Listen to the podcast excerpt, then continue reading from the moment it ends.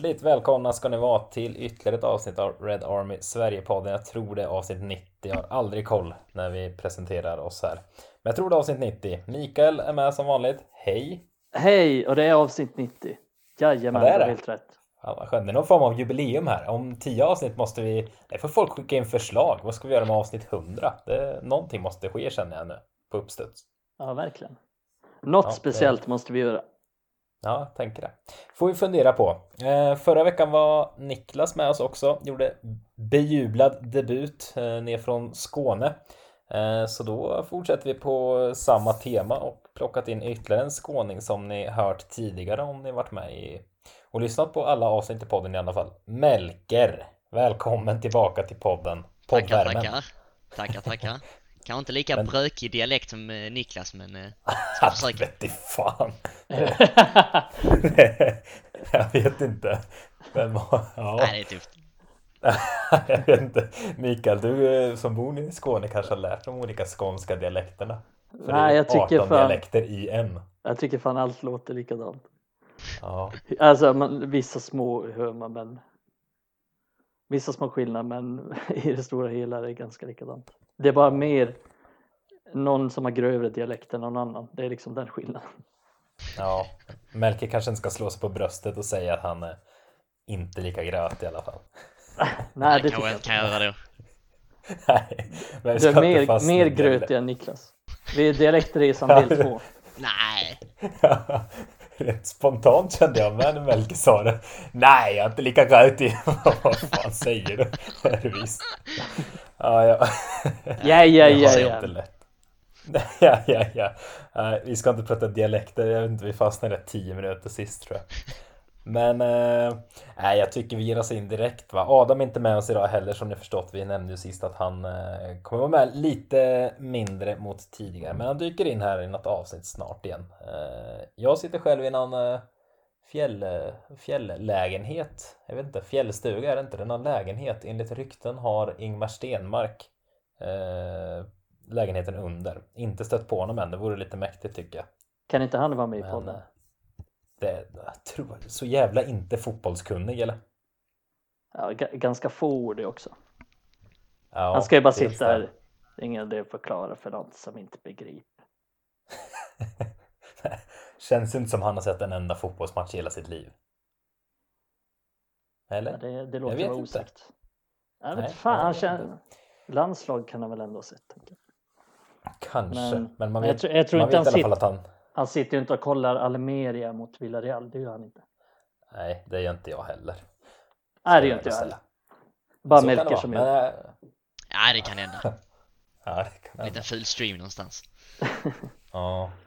Ja, jag har typ så här 10 grader och då är det den eh, bästa dagen som vi ska ha den här veckan. Så jag är så här måttligt, måttligt road. Var är Men, du sa eh, du? Ramenberget. fjäll? Ramenberget. Härjedalen någonstans. Okej. Nära Funäsdalen brukar folk veta vad det är. Det är typ Ja, två men det- mil härifrån. Ja, man har hört talas om. Mm.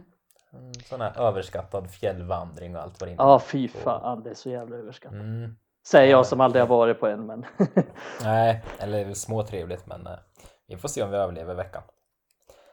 Men eh, vad fan, nu släpper vi sånt va? Eh, det har ju varit debut heter det inte, premiär heter det. debut var det också för eh, någon spelare i alla fall. Men eh, premiär hemma mot Leeds, eh, seger med speedway-siffrorna 5-1. fy fan. Eh, fan vad långt ifrån man är speedway-världen kände jag. Ja, det var. Men eh, en 5-1 mot Leeds i alla fall. Vad, vad är spontana känslorna efter det? Eh, Spontana känslan jävligt. är ju att vi vinner ligan nu. Fan Melker han före mig, jag skulle just säga samma sak. Nej, men... Eh, nej, fy fan. Vilket jävla resultat och det att det är mot Leeds och... Man var ju fullständigt euforisk i, i lördags. Och fullsatta läktare på det också. Ah, det går inte att Det- skriva. Det är... Nu är vi tillbaka. Och det är shejkarna på, bakom bänken också så att eh, de här indierna från eh, Sir Alex tid. Ja, så just det. att eh, nej, det, det är goda tider nu. Mm. Eh, det är ju... Ja, det är svårt att säga något annat än att det var en nästintill perfekt start. kan inte bli så mycket bättre. Det skulle vara om, alltså klart om laget skulle vinna med 30-0 eller någonting sånt. Men annars är det väl bara den uteblivna Holland-nollan som en liten, liten smolk i berg. Men annars var det egentligen helt perfekt och, och sen fick Sancho liksom lite speltid också så att ser bra ut. Men utebliven hållen nolla. Jag har så jävla svårt att... Alltså det är klart man vill hålla nollan. Men alltså herrejösta vilket mål det var från Luke Eiling. Det är så här. Vad fan. Jag vet, jag läste någonstans så här. Backlinjen måste upp och täcka det. Men hallå, man måste låta motståndarna skjuta från 30 meter ett par gånger varje match. Det var ju ett otroligt skott. Det är så här. Vad fan. Ska vi gnälla över att vi släpper in ett sånt mål då kommer vi... Eh, alltså då kommer man inte långt. Då kommer man gräva ner sig varje, varje helg alltså. Det var... Nej, 5-1 tar man. Herregud.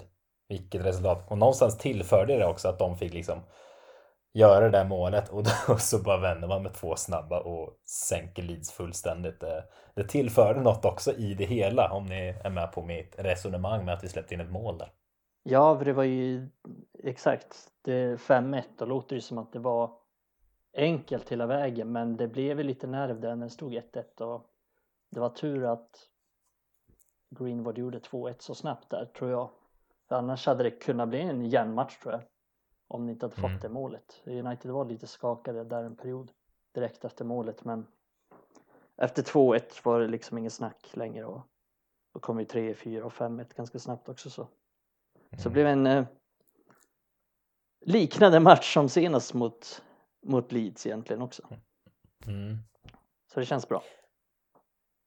Det är lite lurigt, man vet aldrig vad man får för, för, för match av Leeds. Alltså, de, nu gillar man inte Leeds av eh, förklarliga skäl liksom, men de Alltså de är så, ibland gillar man ju att titta på dem ändå för de är lite naivt härliga i sitt spelsätt med Bielsa.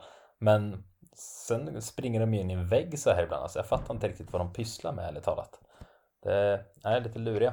Ja, men Men, de, ger ju, eh, de ger ju United så jävla stora ytor. Och det gjorde de ju Mm. senast på Old Trafford också. Men det gjorde de inte Ja, på men-. Road. Eh, så... Men har de inte lärt sig sen sist då?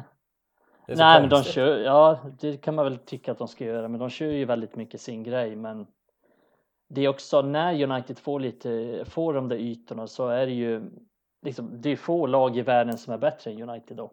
Och när United får den här riktiga rörelsen i anfallsspelet som, som fanns nu mot Leeds där Greenwood till exempel droppade ofta ner och drog, drog sig, han drog sig även lite mot vänster och många gånger kom James eller Bruno Fernandes centralt i djupledslöpningar och det kunde inte riktigt Leeds hantera och de saknade väl Phillips också som kanske gjorde sitt lite men det är ju inte hela, jag skulle väl säga att det är strukturellt från deras sida. Eh, så vi kan ju se, alltså egentligen alla mål är ju tack vare Uniteds goda rörelse och till exempel bara på Brunos tredje mål så ser man ju när han tar en position centralt där på Lindelöfs långboll Mm. men också på på Greenwoods mål där han egentligen utgår från kanten just då när han gör målet så så det var jag tycker United är så jävla bra när de får till de här platsbyten och den här rörelsen men det det är oftast i de här öppna matcherna naturligt såklart som de ytorna kommer och, och då det funkar bäst. Men får man till det här i, i fler matcher, till exempel mot SA-15 nästa vecka, ja men då är United extremt jävla bra. Men det gäller att få till det. Det är inte alla gånger det, det sker för att det kan bli väldigt statiskt som vi har sett i många matcher förra säsongen till exempel. Mm. Men jag tänkte, jag tänkte här lite Leeds-matchen att vi liksom ska plocka ut och prata lite individuella insatser ändå, eller liksom individuella spelare så. Eh, för du är inne och touchar lite på det här med rörliga offensiven och jag kommer osökt att tänka på liksom konkurrensen vi har offensivt nu. Alltså bredden i det. Kan ni minnas att vi haft en större bredd på de offensiva positionerna än vad vi har just nu? Nej, inte under min livstid i alla fall. Eller den, under den tiden som jag har tittat på United. Ehm, det är ju, nej jag skulle säga den bästa på flera år. Eh, vi har ju egentligen, vi har egentligen minst två riktigt bra spelare på varje position. Du har Mm. ju Cavani som kan lira topp. Ehm, Greenwood bakom, Rashford kan där om det behövs. Martial också såklart. Till vänster har du Rashford. Sancho kan spela där. Martial. Höger Greenwood. Sancho. Sen har du Bruno, van de Beek, Lingard liksom. Listan tar ju för fan aldrig slut. Pogba missar du nu men han var Pogba ju lite missar jag också. Ah, Det är, det är så många att nämna så. Jag missar ju James Ja. han var ruskigt bra i. Fy fan i honom. Pere- Pereira också. Pereira Ah. också där. Ja, ja. Ja men han verkar lämna nu för Flamengo va? På Ja. lån i alla fall. Ja. Det tror jag när jag ser, ser det. Ja, jag med. ta mig fan. Vi skulle ju betala halva lönen fortsatt i alla fall. Ja, fan. herregud. Nej men eh, jag, jag håller med. Eh, Det är en jävligt bra bredd. Kanske inte den bästa Melkers här, Melker är väl typ född 2009 eller någonting.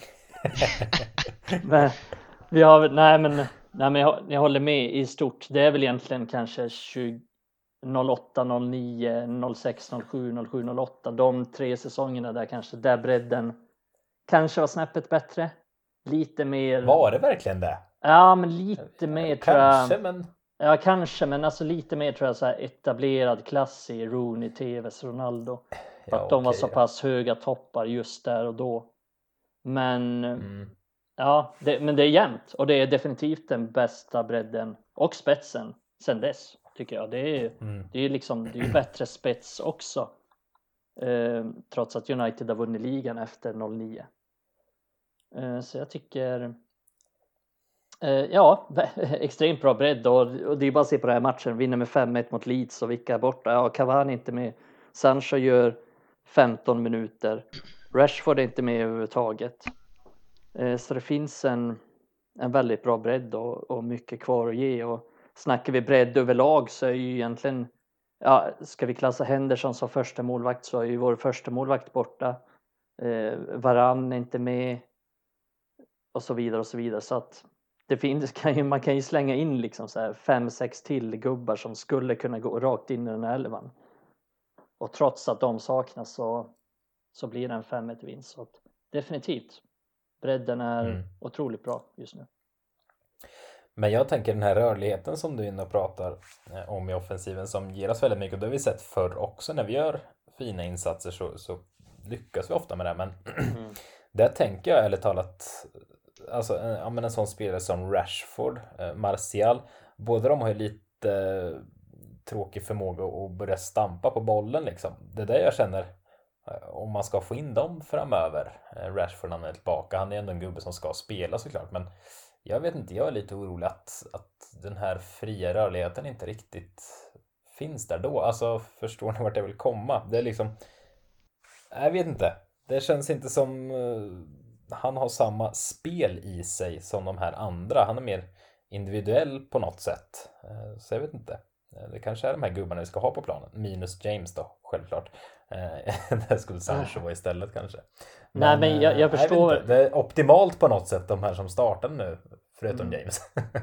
Ja, jag, jag förstår ju vart du vill komma.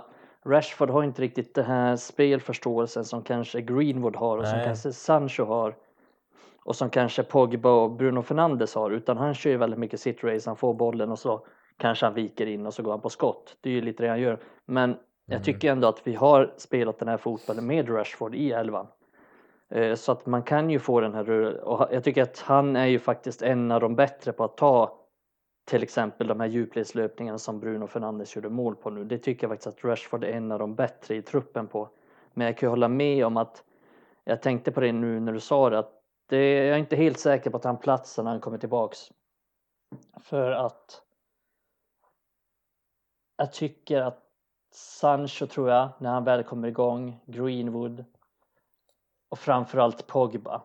För det är, för det är där Pogba är som bäst i den här i den här elvan som Ole, liksom i den formationen som Ole vill, vill köra. Då är Pogba som bäst till vänster och Rashfords egentligen enda position är ju till vänster just nu tänker jag. Som han liksom konkurrerar i. Och där är Pogba, där är Pogba lite bättre helt enkelt. Eh, Så att jag tror att han kommer få svårt att ta tillbaka platsen permanent. Men sen kommer det ju alltid skador och alltid rotationer och sådär så. Det brukar kanske inte alltid bli en situation av det men det är, det är värt att ta med sig och det säger väl någonting också om, om den bredden vi snackade tidigare om.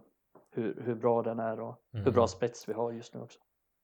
Det är ju det är ett väldigt sunt tecken egentligen att Rashford som ärligt talat var ganska usel i våras. Eh, alltså det är väldigt sunt att vi ändå sitter och säger att han kliver inte bara rakt in i elvan. För så har det ändå varit senaste åren har det ändå Alltså en gubbe som Rashford, han är ju fortfarande jätteung. Eh, alltså och han har ju verkligen burit laget på sina axlar. Liksom. Han ska komma in och, och, göra grejer.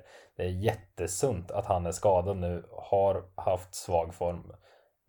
Vi ska inte sitta här och säga att han ska rätt in i elvan. Då hade det varit något fel. Det känns helt rätt nu att han, att han kommer få kämpa för sin plats. Och sen som vi varit inne på, det kommer komma rotation längre fram och det behöver vi. Så nej, det, jag älskar Rashford men det känns bra att, att inte sitta och säga att han kliver rakt in i elvan. Men det känns ju bra att ha de här alternativen. Alltså det är ju ett riktigt ilandsproblem att säga att Rashford inte går rakt in i elvan ju. Mm. Egentligen. Om man jämför med hur vi, har, hur vi har haft det de senaste åren. Mm. Bara, ta, bara ta förra säsongen som ett exempel. Eller förra igen när vi roterade med Igalo på topp liksom och James till vänster. Och, även om vi såklart fortfarande gör det men förhoppningsvis så ska det väl ske mindre och mindre per säsong. Eh, det var väl bara Adam som gillade Igalo va? Ja, jag gillar han, jag gillar han också men det är ju sentimentala skäl han. Vad fan. United supporter kommer hit, gjorde, han gjorde sin dundersäsong i Watford och sen kommer han från Kina, en kinesisk klubb och så gör han lite Europa League-mål. Det är klart man blir, man blir tårögd. Ingen jo, skugga eh, skulle falla över honom. Han gjorde nej. det fan okej Nej men jag, jag, jag liksom menar inte så. Jag menar inte så. Jag tycker också att det var, det är kul för honom liksom så, men jag tyckte det blev tydligt. Alltså han gjorde ju sina mål där, speciellt i början, men sen tycker jag det blev tydligt att han kanske inte riktigt höll. Ja, nej, standard. såklart. Ja. Nej, men som sagt, jag tänkte landa lite i individuella spelare. Om vi ska börja med Bruno som ändå gjorde hattrick. Det är inte skitdåligt. Men Alltså jag har ju lite drivit tesen tänkte jag säga. Herregud, ska inte ta bort någonting från Brunos eh, första år här i United-tröjan, absolut inte. Men jag har ändå tyckt att någonstans har han nästan fått ut lite för mycket i poängprotokollet mot hur det har sett ut på planen ibland. För ibland tycker jag verkligen att han, alltså han är inte så dominant i spelet, men sen går han därifrån med ett mål och en assist. Och han gick ner sig lite och i EM var han ju inte bra alls och blev petad i Portugal till slut. Så, så jag liksom kände lite så här, oj, eh, vad, vad, ska vi få av Bruno här? Så jag skippar ju honom i mitt fantasylag, det var därför han gjorde hattrick, så det kan ni tacka mig för. Men, eh, men liksom hur, hur, bra är han egentligen? Alltså är han, är han så här bra att det ska kunna förväntas att han fortsätter den här poängproduktionen? För jag har verkligen, jag har verkligen gått med tanken att eh, han kommer liksom tappa i alla fall 10 poäng mot förra säsongen. Alltså för det, han hade sån extrem utdelning, men är han så pass bra som, som det visar eller? Alltså, ja, jag, jag tror han kommer nå upp i, i princip samma poäng. Sen tror jag faktiskt att det kommer att vara, ja, lite mindre straffar, mindre fasta situationer än förra säsongen i och med att de här PL-ändringarna, att de inte ska blåsa straffar lika mycket längre och så här. Men, eh, alltså, jag tror nu speciellt med, med att Sancho kommer också, det är ännu en kreatör och att Bruno det är ju det man har varit lite frustrerad med han förra säsongen. Även om han gjorde poängen så var han ju inte så bra i matcherna som du sa. Utan det var ju mm. ofta att han spelar mycket på chans. Men när det väl går hem så, ja uppenbarligen så går det ju hem och med Sancho så tror jag att, att det kan bli minst lika många poäng i år igen. För att eh, nu har du både spelare som, som Sancho som Pogba som kan skapa chanser för Bruno samtidigt som Bruno kan skapa chanser för dem innan har det ju varit när han kom att det var kreativiteten, 100% av kreativiteten skulle liksom ske från Bruno Fernandes. Nu är det ändå ett, ja, mer delat ansvar. Ja, Men samtidigt så, ja, det, det, kan ju hända att det blir mindre också, att det blir mer ut, utfördelat. Men jag tror han kommer mm. ligga bakom det mesta ändå. Ja, han brukar ju det det är det som är så sjukt med honom. Alltså, precis som du säger, han är inte alltid på topp spelmässigt men han gör likväl alltid poäng. Och det är lite som vi snackade om Rashford nyss att Rashford gjorde ju lite likadant för säsongen också att han gjorde ändå ganska mycket poäng sett till hur spelet såg ut för honom. Men gällande Bruno Fernandes, det, jag håller helt med dig om att det gynnar honom att Sancho Pogba framförallt, ja som vi ser nu, Pogba gjorde ju assist till två av hans mål. Eh, och han var ju egentligen under hela matchen så var han nästan avslutaren snarare än framspelaren. Han, han hade inte många passningar själv, liksom där han trängde igenom den i djupled till någon eller så, utan det var han som var avslutare, det var han som gick i djupled. Eh, men det, jag tycker egentligen, alltså jag slutar aldrig förundras över hans poängproduktion för det, den är helt sjuk egentligen. Ja, den är helt sjuk. Ja, den är helt sjuk. Han är ju han är flest poäng av samtliga spelare i ligan sedan han kom. Alltså han är fler mm. än Kane, fler än Mohamed Salah, fler än De Bruyne. Och det är, det är liksom ingen slump. Det är ju länge sedan höll jag på att säga nu som han kom, men han går ju in egentligen i sin, det blir hans tredje säsong nu. Um, han körde en halv säsong först och sen en hel. Så ja, en halv sen, säsong har han kört. Och sen... Ja exakt, men egentligen så är det liksom den tredje ja. som ja, spelar. Uh, jag skrev det på Twitter också, men det är egentligen det är, det är det som är så sjukt också att det är inte bara att han gör poängen utan han är ju väldigt mycket hjärta, lungor och själ i det här laget.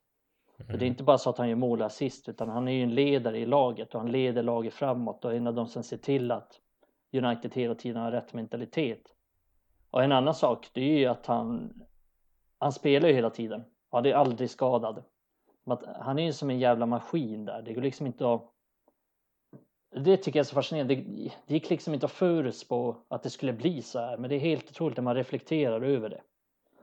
Eh, och det är ju dessutom inte så många som har ett bättre målsnitt i United än vad han har. Han har liksom bättre målsnitt än Rooney, en Andy Cole, en Ronaldo, en Cantona, en Dwight York.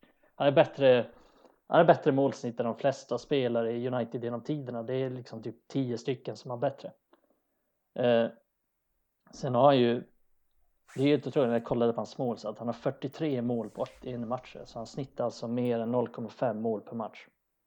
Eh, mm. fler mål än Lukaku till exempel för United trots att han har spelat typ, jag tror att det var 15 matcher färre. Så ja, en riktig jävla poängmaskin men också en ledare i laget.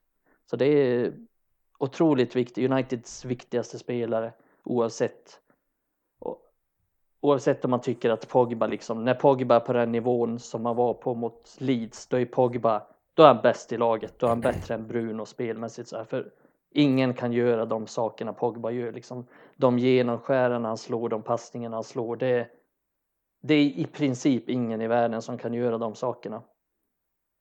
Eh, så jag tycker ju Progba har ju den nivån i sig, men Brunos liksom jämnhet, poängproduktion, hela tiden vilja ha mer, hela tiden vilja göra mer. Det, det är något vi inte har sett i United på, ja, gud vet hur länge.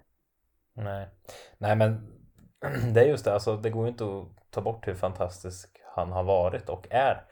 Men han är fortfarande svårdefinierad tycker jag. Jag vet inte riktigt vart jag ska placera honom. Men om man jämför med en spelare, dels Pogba jämför du precis med, men mm. ta typ De Bruyne. Alltså lite samma positionering på planen så.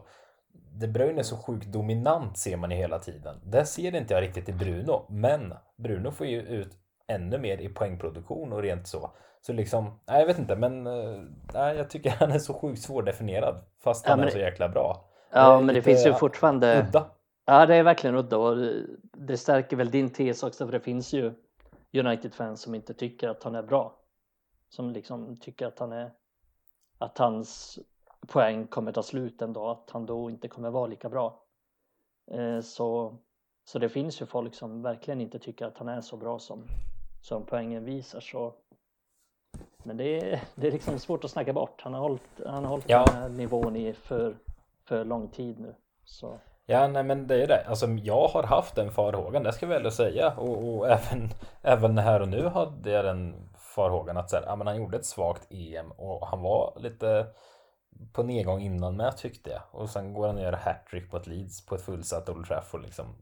Och, och, och det kanske man inte heller ska ta bort. Han är ju en energispelare som du säger Mikael. Han liksom det är hjärta och lungor på honom också och att publik då är tillbaka på Old Trafford. En sån spelare känns som han höjer sig lite ännu mer än äh, liksom genomsnittsspelaren så att säga. Så det är otroligt att se alltså vilken, vilken gubbe alltså.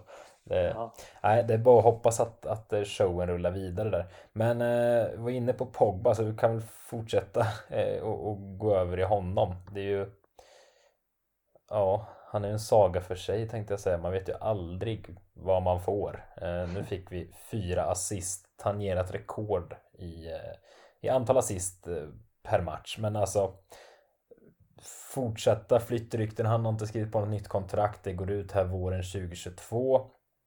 Alltså vad, vad, vad ser ni framför er? Det är ju bara gissningar antar jag. Men vad får vi av honom den här säsongen liksom? Vad kommer hända? Jag ser, jag ser egentligen två scenarion eh, nästa sommar. Antingen, alltså lämnar han ju gratis eller så kritar han nytt kontrakt. Men jag tror han känner lite att det här är liksom, nu har vi varvat Sancho som är en högprofilvarvning. Vi har varvat Rafael Varane som är, ja, en av världens bästa mittbackar har ju nästan fler titlar än City i deras historia liksom. Uh, och han ser väl någonstans att detta är väl sista chansen jag ska stanna i United. Uh, blir det en lyckad säsong om man både för Pogba men samtidigt en lyckad säsong för laget och man plockar hem en, två titlar och ja, är minst med uppe i topp två i Premier League fram till sista omgången liksom så, så tror jag mycket väl han kommer kunna förlänga. Eh, sen är det ju lönen som fine är ett litet problem men ja, så som han presterade igår, presterar han så under hela säsongen och, och United plockar hem ett två titlar så tror jag definitivt han kritar nytt. Men blir det en sån här säsong att man det är liksom City vinner ligan med fem omgångar kvar. Eh, om man ligger kanske trea slåss om ja, slåss om tredjeplatsen liksom som inte betyder något. Man åker ut i CL-kvarten inhemska kupperna går knackligt då då är jag rätt säker på att han lämnar nästa sommar. Ja, Men jag tror också att det kan betyda en del hur det går liksom och hur det börjar och hur det ser ut, hur det ser ut kring jul och så vidare. Så absolut, jag tycker han är, han är svårbedömd. Vi har diskuterat många gånger här, liksom bara kommer han förlänga, kommer han försvinna? Han ger ju hela tiden så här mixade signaler tycker jag. Eh, så det är, mm, men det är, det, är, det som jag sa innan, det är, det är liksom ingen i truppen som har den nivån i sig som han, som han har och tycker också att vi, vi är ganska beroende av att Pogba är på spelhumör och när han är bra då är United fruktansvärt bra, typ som mot Leeds nu. Jag menar fyra assist, vad fan. Det snackar man inte bort, det är helt jävla sjukt. Nej, det är sjukt. Men han är, han är ja. så jävla bra när han inte behöver ta något defensivt ansvar. Alltså när han bara får liksom, när man ser glädjen i honom, när han får köra sitt race, när han får göra det, liksom han, det han är bra på. Så jag tycker helt sjukt liksom jag blir galen om jag ser honom i en sittande roll igen. Och jag tänkte på, på nu under matchen mot Leeds, liksom, när han står utanför deras straffområde. Det är ingen som vågar gå på honom. För att man vet liksom, antingen kommer ju i princip bort sig eller så måste man ta en frispark i ett farligt läge. Så att alla står ju liksom bara avvaktar när han står där med bollen. Och det är, det är sånt jävla hot att ha honom där framme och, och ha hans blick och liksom. Det känns fortfarande, han gör fyra assist mot Leeds men det känns fortfarande som att vi kan få ut ännu mer av honom. Utnyttja hans distansskott, utnyttja att han kan fylla på i boxen och nicka in en boll. Liksom, mm. det, det, finns så mycket mer att ta i trots att han gjorde fyra assist och han ska ju göra ett mål också, minst i den här matchen. Eh, sen är mm. han väl kanske inte alltid den bästa avslutaren men, men ändå, han, han tar sig till lägen och skulle han skriva på ett nytt kontrakt, säg att han skriver på ett nytt treårskontrakt nu eller vad fan som helst. Alltså det är, då tänker man ju liksom att fan vilken jävla framtid United går emot. Mm. Det, det, det, alltså det verkar ju, alltså man får gå på vad det verkar just nu så, så lutar det väl mot att han inte kommer skriva på ett nytt kontrakt och lämna gratis i sommar. Men jag skulle ändå inte bli förvånad ifall han skriver på ett nytt kontrakt och, och förlänger helt enkelt. Så ja, det kan, det kan gå lite åt båda håll där känner jag. Men någonstans vore det lite märkligt om han lämnar nu. För som ni är inne på, Sancho, Varan har plockats in. Eh, Bruno som sagt var eh, har vi där. Greenwood är på väg att etablera sig liksom på riktigt. Eh, ja men alltså United är på väg att liksom bli en utmanare på riktigt igen och liksom befästa vår plats i toppen. Alltså för tre år sedan då hade jag det var fullt rimligt att han ville lämna då när det plockades in skit och han sprang runt där och fick se Pereira framför sig och liksom det var fullt rimligt om han ville lämna. Men nu vore det så konstigt. För, för nu liksom Ja men nu vill, han, vill man inte vara med på den här resan. Vill han gå till PSG istället och spela med något jävla Harlem Globetrotters ihopplock bara. Jag vet inte. Sen, det är liksom mycket större än så och, och man sitter här och, med lite romantiska ögon. Men alltså visst vore det ändå konstig tid och liksom om han sitter och bestämmer sig här nu i höst. Nej, jag lämnar gratis nästa sommar. Vad fan, det är nu det är, nu det är kul med United. Det är, det är nu det är kul att heja på United. Det är nu det borde vara kul att spela United. Ja, eh, det vore konstigt bara rakt av. Men som ni säger blir det... Ja, nej jag vet inte fan. Det vore bara märkligt tycker jag. Men... Eh, ja, mm. vi får se. Den större apparaten vi förstår oss på det där kanske. Vad som händer och sker. Men ja, nej. Eh, vi får se vad som händer med, med Pogbas fortsatta United-karriär här. Eh, en spelare till jag bara vill eh, göra nedslag i är Mason Greenwood ändå. Eh, som inte gjorde lika många poäng som Bruno och Pogba i matchen. Men eh, jag tycker ju någonstans det känns i alla fall efter den här matchen när man liksom läser runt på Twitter och så vidare att många har fått upp ögonen för att Greenwood inte bara är, alltså för i ett par år nu har det pratats om att han är en sån fantastisk avslutare. Men folk har fått upp ögonen för vilken fantastisk fotbollsspelare det är. Håller ni med mig i det? Ja, det är han. Jag har ju, jag har ju tjatat om det så jävla länge. Han är, han är en helt otrolig allround-spelare och han kommer bara bli bättre och bättre och växa för varje säsong mer och mer. Jag tror att han kommer vara riktigt bra den här säsongen. Eh, han spelade lite som en falsk nia nästan i den här matchen och vet fan, undrar om inte det här är en av hans bästa liksom fotbollsmässiga insatser han har gjort i, i United tror jag. Jag tyckte han var helt otroligt bra i den här matchen och fått alldeles för lite cred efter matchen även om folk har hyllat honom också så förtjänar han ännu mer rubriker egentligen. Det är bara det är egentligen bara att kolla på hur han spelar fram Pogba innan Freds mål. Liksom att han har den, han kan ta emot bollen men han har också överblicken att kunna lägga bollar i, i djupled. Men också att han kan han kan både dribbla och ha passningsförmåga och spelförståelse och veta att han ska sätta passningen. Det är bara att se på tunneln han gör och sen väntar han till helt rätt läge när han släpper den till Pogbas friläggare som Pogba missar sen. Och sen har han ju avsluten, vilket vi visste sen innan.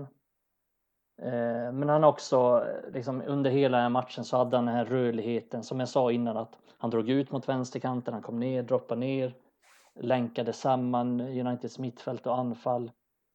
Eh, sen, han har ju, sen har han ju farten också som han visat vid målet när han drar förbi försvaren och tycker att han är så otroligt mogen, han är så otroligt mogen för sin ålder och tar nästan alltid rätt beslut och slår. Det är sällan han slår bort bollar.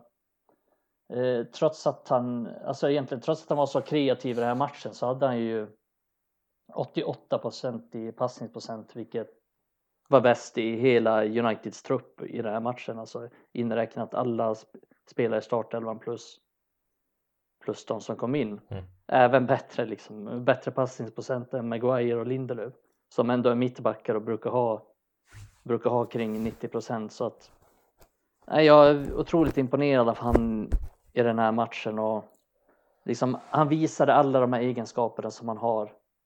Och det är väl egentligen alltså det enda som kan saknas. Nu behövdes det inte den här matchen. Det är väl killerinstinkten liksom inne i straffområdet. Han går in i gröten, att han kanske tar vinner en nickduell eller vinner, kan glidtackla in bollen. Jag kan se honom utveckla det i framtiden, men just nu har han inte riktigt det. Men, men ser vi bara till den här matchen, liksom, i den positionen han hade i den rollen, spelar som falsk nia, kommer ner och möter, släpper, går i djupled, dribblar, skjuter, liksom slår självpassningar i djupled. Nej, då, då har han allt. Det här var egentligen en komplett insats av honom. Och, som sagt, bara 19 mm. år fortfarande. Han kommer, vara, han kommer vara sjukt bra i framtiden.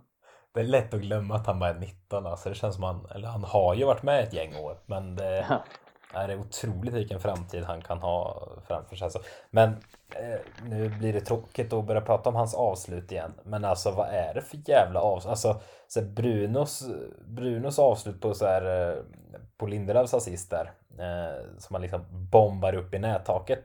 Det är ju fantastiskt men samtidigt den, den bollen kommer liksom på studs på något sätt. Alltså vi ska inte ta bort det här från Bruno, det är fantastiskt men men där kan liksom division 5-spelaren Melker Olsson kan ju råka få till en sån träff. Nej, det är tveksamt. Övriga division 5-spelare möjligtvis, men eh, oerhört tveksamt. Jag kan säga det, Nej, alltså... löpningen tar vi inte ens. Nej, okay, Nej men, ja, men den smällen kan man liksom få yeah. till. Men, men alltså det avslutet Greenwood gör i full patte och, och så kommer han där och liksom smäller in den så hårt borrad ner i stolproten. Alltså det är så det är, en, det är en annan skicklighetsnivå på det här på något sätt. Det är ingen, ingen i division 5 råkar lösa en sån grej. Men en volley kan man råka få till. Det är eh, otrolig skottteknik alltså på den gubben. Nej men det är, det är bara att kolla på så här, expected goals och han överpresterar ju alltid sett till expected goals. Mm. Och, och med det menas ju liksom bara är, är det förväntat liksom, sätter han den bollen i den vinkeln, i den positionen när målvakten står där? Nej, de flesta gör inte det. Och slår han den, alltså får en spelare den chansen liksom tio gånger, då gör spelaren kanske mål två gånger. Men han är ju verkligen sån som, som överpresterar, sätter det. Och det har han gjort varenda säsong i United än så länge. Han, han gör mer mål än vad han borde sett till chanser. Och det är ju det gör Bruno också för den delen. Så att båda de är ju, är ju väldigt effektiva i sina avslut. Och, och det här är ju ett typiskt exempel på det. Jag tycker att hela den här matchen mot Leeds är ett bra exempel på det för att Bruno har ju inte Alltså det är inga super super duper lägen egentligen. Det är bra lägen liksom men de flesta gör ju inte tre mål på de tre chanserna som Bruno har utan man kanske gör ett, max två. Mm. Men de har den effektiviteten och det, och det har Greenwood också. Han får liksom ett sånt läge. Det är inte ens ett bra läge, men han gör mål ändå. Och det, är, det är lite typiskt honom och, och hans liksom avslutningsförmåga. Han är, Solskjaer har väl sagt det flera gånger, att han är den bästa avslutaren i laget. Och, och det är bara att se på hans skottteknik. Liksom. Han, är, han har alltid bra kontroll på sitt skott tycker jag. Det är sällan han drar den liksom 10 meter över, utan när han skjuter, då sitter den oftast på mål.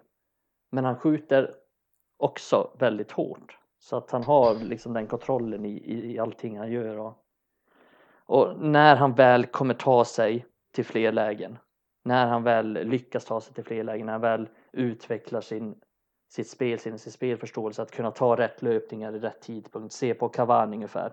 Sen kanske han inte blir lika bra på Cavani, som Cavani på att ta de löpningarna, men han kommer definitivt bli bättre på det. Då kommer han göra så otroligt många mål för att han kommer få så otroligt många fler chanser också.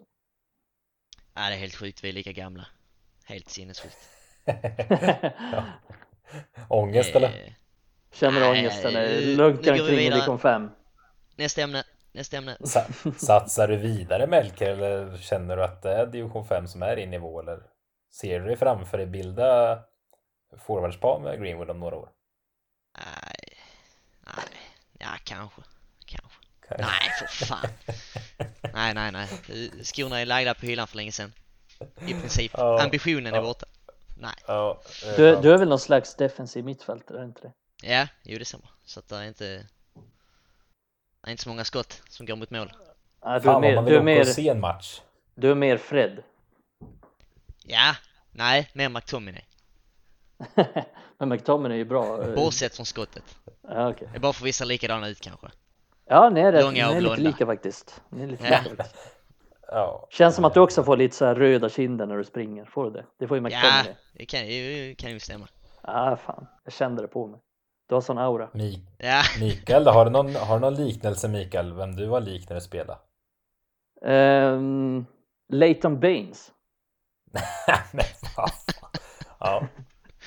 Hade du samma frilla eller var det bara spelstil? Nej, men ganska lika i stilen liksom så här. Jag spelar också ytterback. Eh, gillar att slå in. Ja, gillar att slå inlägg och oh.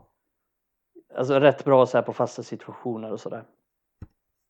Eh, funktionellt, funktionell teknik och bra spelsinne. Ja. Det var väl lite det jag hade. Sen var så ändå hyfsat lik eh, sett i egenskaper, men sen var jag kass och Baines fantastisk. Ja. Men Det, om man bara ser till egenskaper så var vi ganska lika.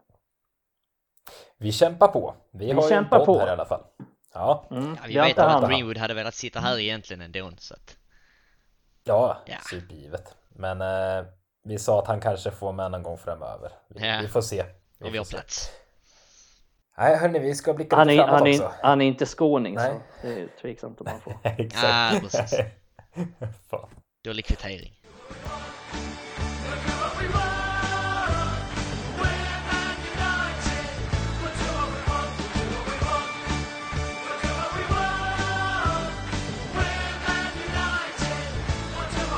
Men eh, vi ska blicka framåt med. Vi har ju match på söndag igen. Southampton i årets första bortamatch. Och min spontana känsla, Southampton som har kränkt iväg Ings och liksom, vad fan.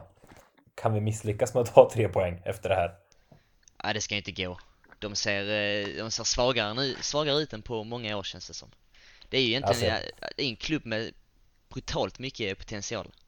Skulle jag vilja säga. Det, det vet man ju bara de generationerna som akademin har eh, producerat över de senaste åren. Sen, sen att Liverpool plockar dem liksom var tredje år och går på en lång eh, köprunda men ja, det är ju lite ambition i Southampton jämfört med, med vad det har varit förr.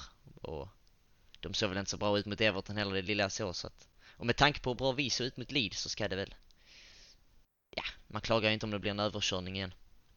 Ja, men alltså Nej. deras start 11, det, det är otroligt. Jag känner att jag är en person med rätt så bra koll på Premier League alltså. Men det dök upp två, tre spelare som jag aldrig hört talas om i hela mitt liv. Så här, jag vet inte, vad, vad är det för spelare? De, det är en ruskigt svag startelva alltså. Det, jag förstår inte hur de ska lösa det här. Men är det... Alltså det vore så typiskt och så, jag vet inte tillbaka till vad vi har sett de senaste åren om vi nu åker dit och så blir det 1-2 i arslet alltså. Jag hade blivit så trött. Vad heter det där turkiska laget vi förlorar mot? Eh, Istan, eh, Basak Shehir eller något sånt. Ja, Ja, de just det. De gör. På tal om att vi kan väl inte förlora den här matchen. Jo, det här Ah. United kan förlora mot vilket jävla lag som helst. Man vet aldrig. är, är vi där fortfarande? Har vi inte utvecklat och löser sånt här? Äh, Vadå, det var ju nyligen för fan. Jag vet, men det är ny säsong nu. Jag tänker att nu har någon, nu har någon viftat med en trollstav och så. Ja, det lite väl mycket hybris här nu efter en match. Nej men, Ja eh, okej då. nej, men, men de det- mötte ju också värdelösa Everton i premiären och liksom hade Ja, det är sant. där att hämta heller. Everton har jag, jag tänkt att de är också på väg ut för med allt vad, vad som sker. med där. buller och bång. Ja, men eh, nej, jag vet inte. Southampton, vad fan, det är klart vi tar tre pinnar eller? Det, nej, det finns inget annat. Nej, det ska, det ska inte finnas något annat än tre pinnar. pinnar. Vad fan håller jag på med? Det du nu säger pinnar, det gör mig förvirrad. Tre Ja, poäng och tre pinnar. Nej, men eh, Ja, det ska inte finnas något annat än tre pinnar i den här matchen och Southampton är- ligger, ligger nog i riskzonen för att åka ut skulle jag, skulle jag tro. Eh, Även om jag tror att de kanske klarar sig till slut men det här är definitivt en match där det ska, där det ska in tre poäng och med den, alltså om man ser till premiärmatchen, som du sa, de förlorar mot ett svagt Everton, även om de tog ledningen, men det måste ju ta på deras psyke att de liksom tappar den matchen helt och de vet att de har en tung Mm. säsong framför sig. Och, och United 5-1 mot Leeds och dessutom eh, Varann i träning, Sancho fick ett inhopp, förmodligen redo att starta mot Southampton. Eh, Cavani kommer nog tillbaks till träning och kanske redo för ett inhopp så att det kommer, det kommer bli tungt för Southampton och, och ser man liksom till oddsen innan så finns det väl inte så mycket som tyder på att Sa15 kommer ta någon poäng men bollen är rund som man säger. jag sitter och funderar på när jag nämnde att jag inte kände igen så många spelare eller ett par spelare i Southampton. Det är just de två ytterbackarna hade jag aldrig hört talas om. Och nu ska de eh, gå upp mot det här rörliga offensiva United. Hur ska det gå för dem? Ja, det är väl det men, eh, Chelsea-lånet eller gick han permanent, eh, Livramento? Det är Livramento. Mm. Ja, jag sträcker upp armen och säger att jag aldrig hört talas om Livramento eller Romain Perrault på vänsterbacken. Ja, fint uttal i alla fall. Ja men eh, ja ja, man, eh, man är ju lite international. Det är man. För fan. Men eh, vad, vad tänker ni här? Vi, vi, har pratat rätt mycket rotation och så både under förra säsongen och i förra avsnittet. vet att vi var inne på det med. Men så här i början nu. Vi har pratat om att det måste roteras mer än tidigare. Bruno Maguire kan inte spela 90 minuter varje match två gånger i veckan. Liksom. Det går inte. Men nu i början av säsongen Eh, innan kupper och så kommit igång. Alltså, det är ju typ bara en match i veckan här nu ett tag framåt i alla fall till en början. Tycker ni att det ska liksom snurras in lite folk då också? Eller borde Ole bara pumpa på med det bästa nu liksom? Ja, och det är väl kanske köra på samma elva men in med Sancho typ och eventuellt Varann om han är, eh, är redo. Alltså ska man bara pumpa på nu eller ska man liksom ja men in med van de Beek, han ska få sina minuter och ja men ja, ni förstår. Ja, jag, jag, jag tycker man ska pumpa på faktiskt. Eh, jag tycker det är, med tanke på hur det ser ut senast, så det är farligt att ändra. Det är klart, Sancho mot James känns ju rätt självklar om, om Ole nu anser att Sancho är redo för start liksom, men, men eh, det är klart det är viktigt att rotera och hålla spelarna igång och vi har ju bättre bredd än någonsin, bland annat offensivt som vi har snackat om, men, men eh, ja, jag brukar gilla rotation men jag ser gärna att han eh, ja, kanske roterar max en spelare per match nu fram till max en, två spelare fram till, ja väl kupporna börjar och så här. Ja men det, det är landslagsuppehåll om några veckor. Det, mm. det, kanske är så här, för jag är nog med det där, liksom pumpa på fram till det, se till att vi tar tre poängar hela vägen fram till, tills landslagsuppehåll. Och sen under hösten när Champions League drar igång, kupperna drar igång, alltså spelarna börjar bli lite slitna. Då, herregud, nyttja bredden. Men som du är inne på, Martial ska inte behöva få så mycket speltid nu när det inte sett bra ut där. Han kan sitta bänk fram till landslaget. Sen eh, när vi kommer in sent september eller vad det blir. Ge honom en start. Låt honom komma in i värmen. Alltså, nej, jag håller med dig. Kör nu. Och sen, sen löser vi rotationen och nyttjar den fina bredden längre fram. Vad tror du Mikael? Eh, jag står nog lite på samma sida som er. Jag ser ingen riktig anledning till varför man skulle börja rotera särskilt mycket. Eh, däremot så kan det ju finnas, eftersom truppen är så bred och tycker att truppen är ganska jämna som vi ser till speciellt kanske inne mittfältet så skiljer det inte så mycket mellan säg Matic och, och Fred och McTominay utan det är kanske mer vem som passar bäst just för den matchen. Och då kan jag se att man gör någon någon ändring. Nu har jag liksom inte riktigt suttit och analyserat och funderat särskilt mycket över det men ta till exempel att man kan slänga in en Matic mot SA-15 kanske istället för McTominay eller Fred. Eh, så att man har den, den sortens ändring som man skulle kunna göra kanske. Och sen eh, känner jag väl att Varann eller Lindelöv mot SA-15, ja det gör kanske inte så mycket vem av dem som spelar den matchen så att där är också lite öppet vem som kan spela den. Eh, samma med liksom så här, de offensiva positionerna, där har vi en del alternativ också. Skulle Martial starta och Olle känner att ja men det är rätt val, då skulle jag inte jag sitta och frågasätta det eh, inför matchen. Sen kanske jag får lov att återkomma efter matchen. Vad fan vad jävla idiotiskt start, starta Martial, det är alltid lätt att vara efterklok men skulle han liksom sätta in honom från start då skulle jag vara fair enough. Det finns säkert en, en bra tanke med det. Så att man känner ju ändå en, en stor trygghet inför det. Eh, sen kommer jag bli fly förbannad om Daniel James såklart. Han kommer stå där när matchen drar igång på St. Mary's. Jag sa exakt samma sak i, i förra podden. Såklart han kommer stå där när matchen drar igång på Old Trafford. Då kommer Daniel James stå där. Jag ger mig fan på att han kommer stå där nu också på St. Mary. Ja. Så, ja, det, det, det kanske man kommer klaga på, men det är för att jag tycker att Danny James är så pass mycket sämre än alla andra de offensiva spelarna. Det känner jag inte riktigt med Martial, även om Martials form har varit sisådär, men det är tidigt på säsongen och han kan mycket väl få en bra säsong. Mm. Ja, men vad, vad tror ni Varan Sancho? Eh, Varan presenterades ju inför Eh, premiären här och Sancho hoppar in en kvart eller vad det var. Tror ni vi kan få se någon av dem från start? Är det rimligt? Sancho tror jag eh, känns nästan garanterad att han kommer starta. Jag vet inte. Alltså, jo. Sancho Ja, bör han- ju starta. Han Han borde har ändå göra det i haft alla fall. en... Ja, han kommer ju ha haft två veckors träning liksom. Eh, Mm. och det ska ju räcka med tanke på den kvaliteten han har. Om du jämför den med, med James så hade ju fan räckt med två träningar för att eh, komma upp i samma nivå. Han, Eh, han kan vara magsjuk dagen innan men ändå. ja, fan kvittar ju. Han kan spela sjuk med feber och allt. Nej men eh, Varann tror jag inte startar.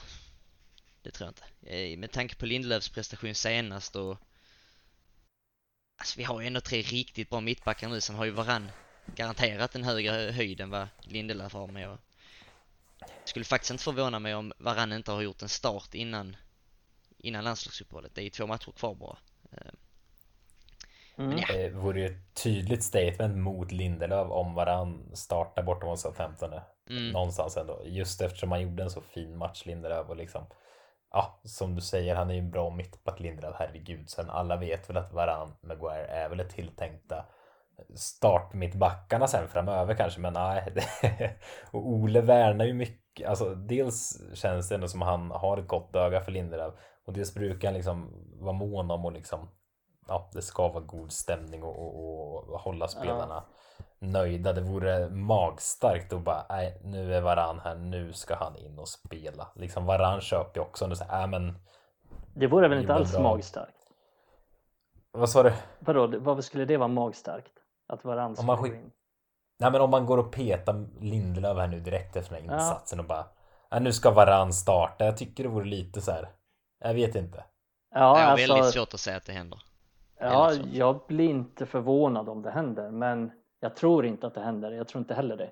Jag tror att han kommer starta Lindelöf den här matchen. Jag tror att Varann kommer vara på bänken, men eh, det, det är alltid svårt att säga. Han slängde ju liksom in Maguire direkt i, i laget. Maguire hade väl knappt någon träning ens innan han slängde in honom. Sen blev han väl kapten mitt i matchen höll jag på att säga, men lite så var det med Maguire. Att han, han kom ju in direkt och det var liksom ingen ingen anpassningsperiod där och det ska bli spännande att se hur han gör med varann för att jag tror inte heller som ni, precis som ni att han slänger in varann direkt men å andra sidan ja varför inte om man är en bättre spelare liksom och har varit jättebra på träningen så det är ingen social verksamhet liksom de bästa ska spela och det finns ingen anledning att att inte spela de bästa för att det är inget tufft matchande inledningsvis utan det är en match i veckan och sådär så ja men det ska bli intressant att se hur han gör i alla fall det ska bli spännande att se och jag känner mig trygg både med Lindelöf och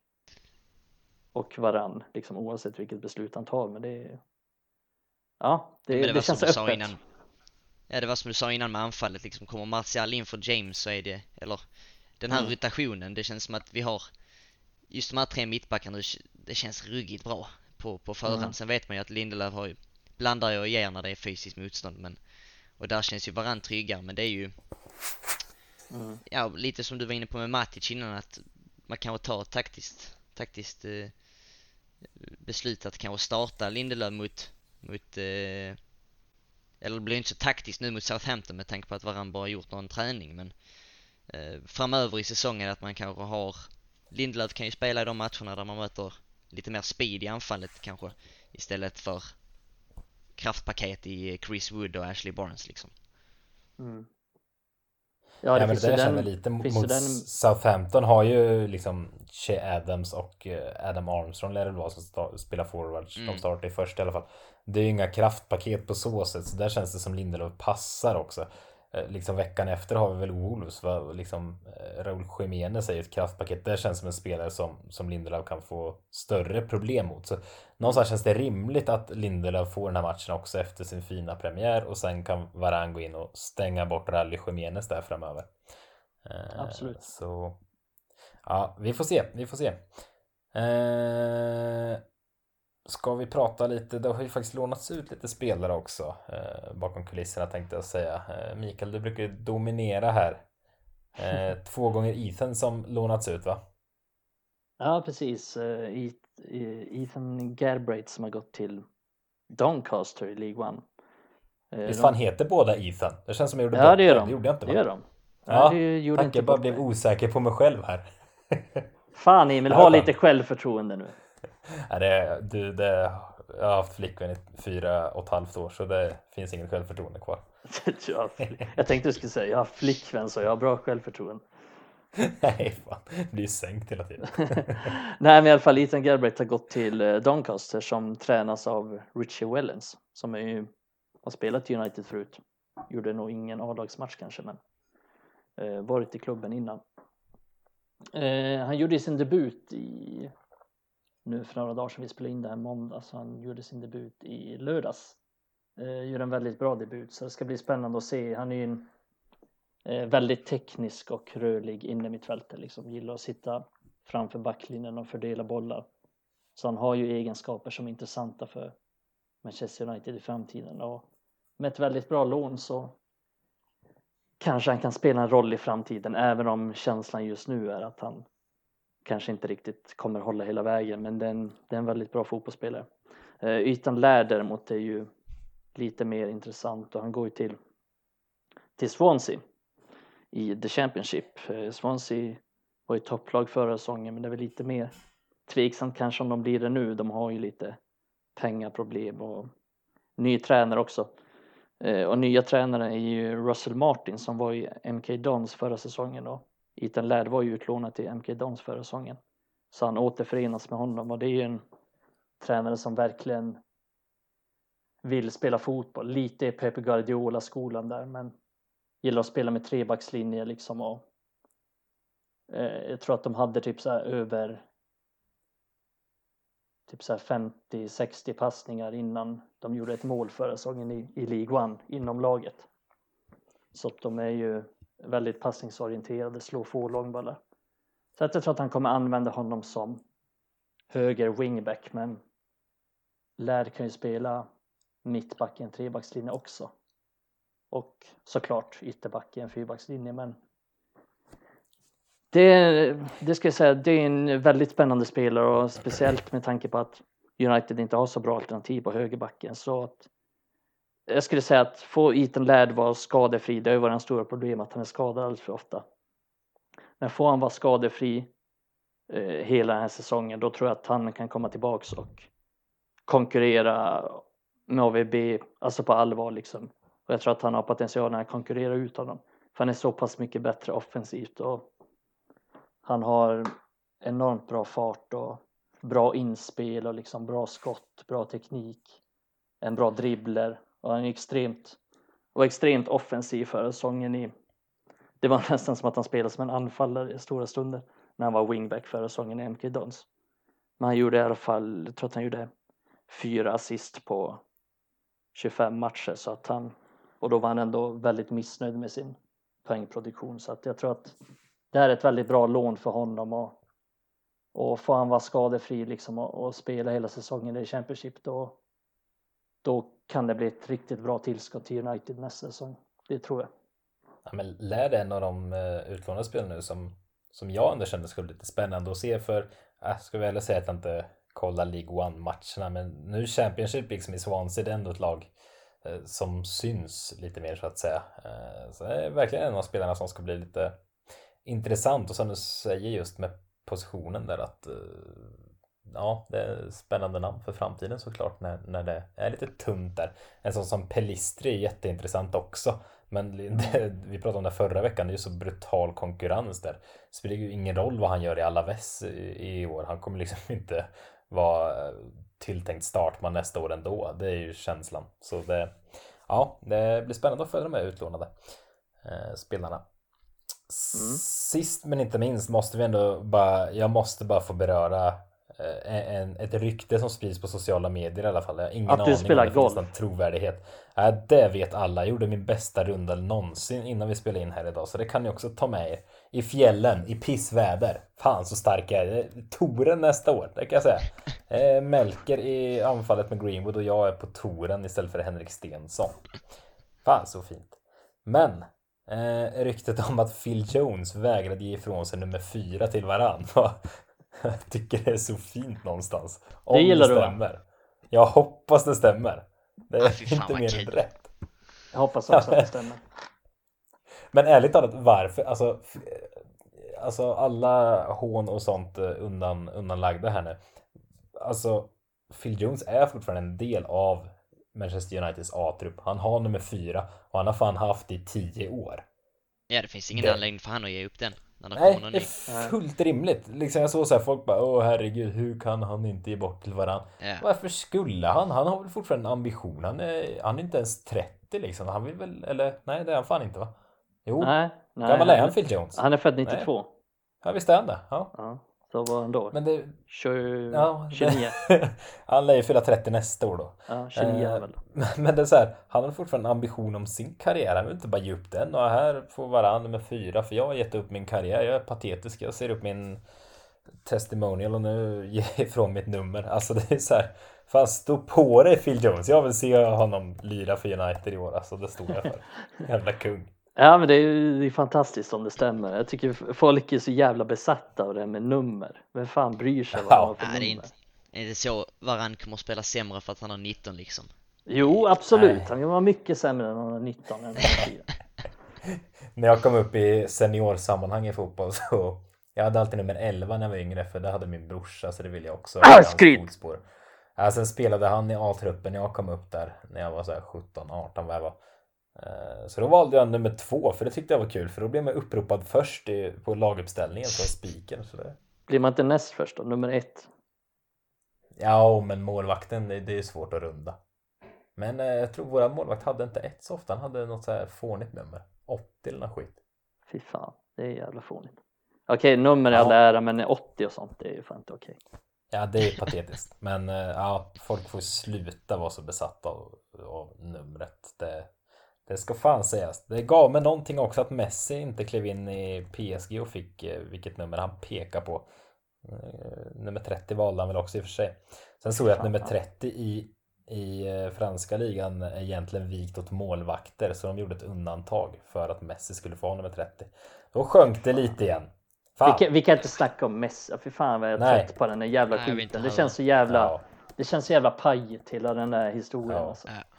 Ja. Så jävla profillöst att gå till PSG så det inte finns. Ja, men så Ja, ja. jävla trist också. Så jävla trist liga också. Dra åt helvete Ja. PSG för fan. Otroligt.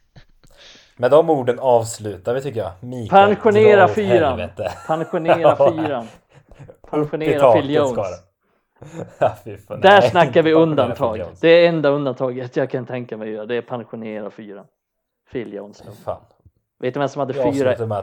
Vem hade fyra innan Jones? Oh, Gabriel Heinze typ. Nej. Ja, nu, är- Melker. Steve Bruce? Nej, fan vet jag. Nej, är det Hargreaves eller? Jajamän. Jajamän. Fan, Nej, den är jag skitsamma, det är nöjd. bara, det är bara Jones som räknas ändå. Ja, det är det. Phil Jones är bästa nummer fyra någonsin. Ja, men definitivt bättre än Owen Hargreaves. Jävla city bastard.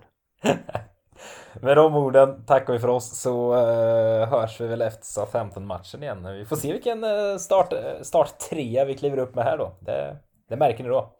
Uh, ha det så jävla gott tills dess. Hej!